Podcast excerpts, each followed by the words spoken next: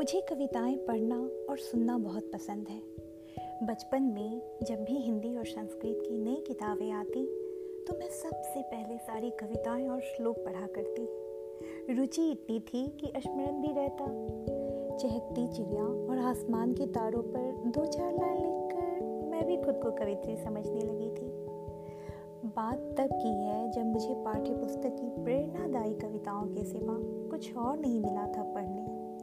जब ऋचा दी की डायरी में लिखी कुछ कविताएँ पढ़ी तो लगा एक अलग ही दुनिया से रूबरू हो रही हूँ। शब्दों की बुनाहट, भावनाओं की गर्माहट, अनदेखी चाहत, अनसुनी आहट अश्रुपूर्ण मुस्कुराहट, बहुत कुछ पढ़ने के लिए मिला। मुझे आज भी उनकी कुछ कविताएँ याद हैं। कुछ ऐसी कविताएँ जो उनके पास भी नहीं, जिन्हें वो भूल चुकी हैं। तो आज मैं उन कविताओं को पढ़ना चाहूँगी तुम्हारे शब्द तुम्हें ही भेंट। आहट कोई भी हो। आहट कोई भी हो, उत्थित हुई हूँ मैं। आवाज़ जिस किसी ने भी दी हो, विचलित हुई हूँ मैं। अंत स्थल में बंद रिचाएँ अंत द्वंद में विलीन हुई। लिखा जिसने भी हो, प्रमोदित हुई हूँ मैं। मैं आपको यहाँ इन कविताओं को लिखने और पढ़ने वाले की उम्र बता दूँ। रिचा चौदह साल और सुमेधा ग्यारह। उस समय मैं भावनाएँ कम समझती और उनकी कविताओं में सुंदर शब्दों का चुनाव ज़्यादा किया करती थी। वो घर की सबसे चहेती, सारे ही सुख सुविधाओं के बीच पली बढ़ी ना जाने इतने मार्मिक भावों को कैसे उतार लेती थी अपने शब्दों में।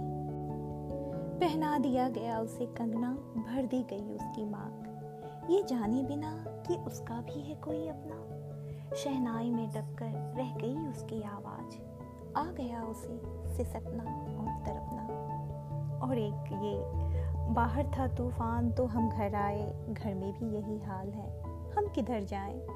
जब मैं पूछती हूँ उनसे, आप ऐसी कविताएँ कैसे लिख लेती हैं? तो वो आसपास की किसी घटना या कोई पढ़े हुए उपन्यास का उल्लेख करती। मेरे समझ में नहीं आता कि वो इतना सब कुछ महसूस करती भी हैं या यूँ ही लिख देती हैं। एक शाम ढलते हुए सूरज को देखकर मैं गा उठी। दूर कहीं जब दिन ढल जाए, साँझ की दुल्हन बदन चुराए। और रिचा दी अपनी एक कविता सुनाई, जो मुझे बहुत अच्छा लगा था। आज भी याद है। जहाँ साँझ घिर आती है, जहाँ साँझ घिर आती है, लेकर सपनों के मेले, हम उस शहर उस प्रांत में रह जाते हैं अकेले। मिट जाती है बनकर छवि सुबह और दोपहर की।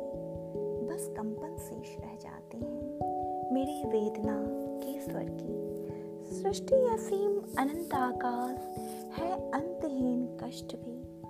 करूँ भला प्रयास कौन सा? हो जाए आत्मा नष्ट भी।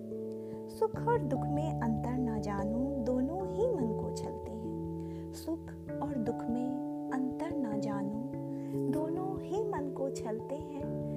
सांसों पे साँसें हम पर गिरते और संभलते हैं। जिस जीवन का पूजा पुण्य भी आँसू ही का अभिन्न अंग है, जिस जीवन के रात दिन का एक ही रूप, एक ही रंग है, उस जीवन के हम स्वामी हैं और उसी के दास हमें, उसकी चंचलता के दूर हमें, उसकी जड़ता के पास हमें।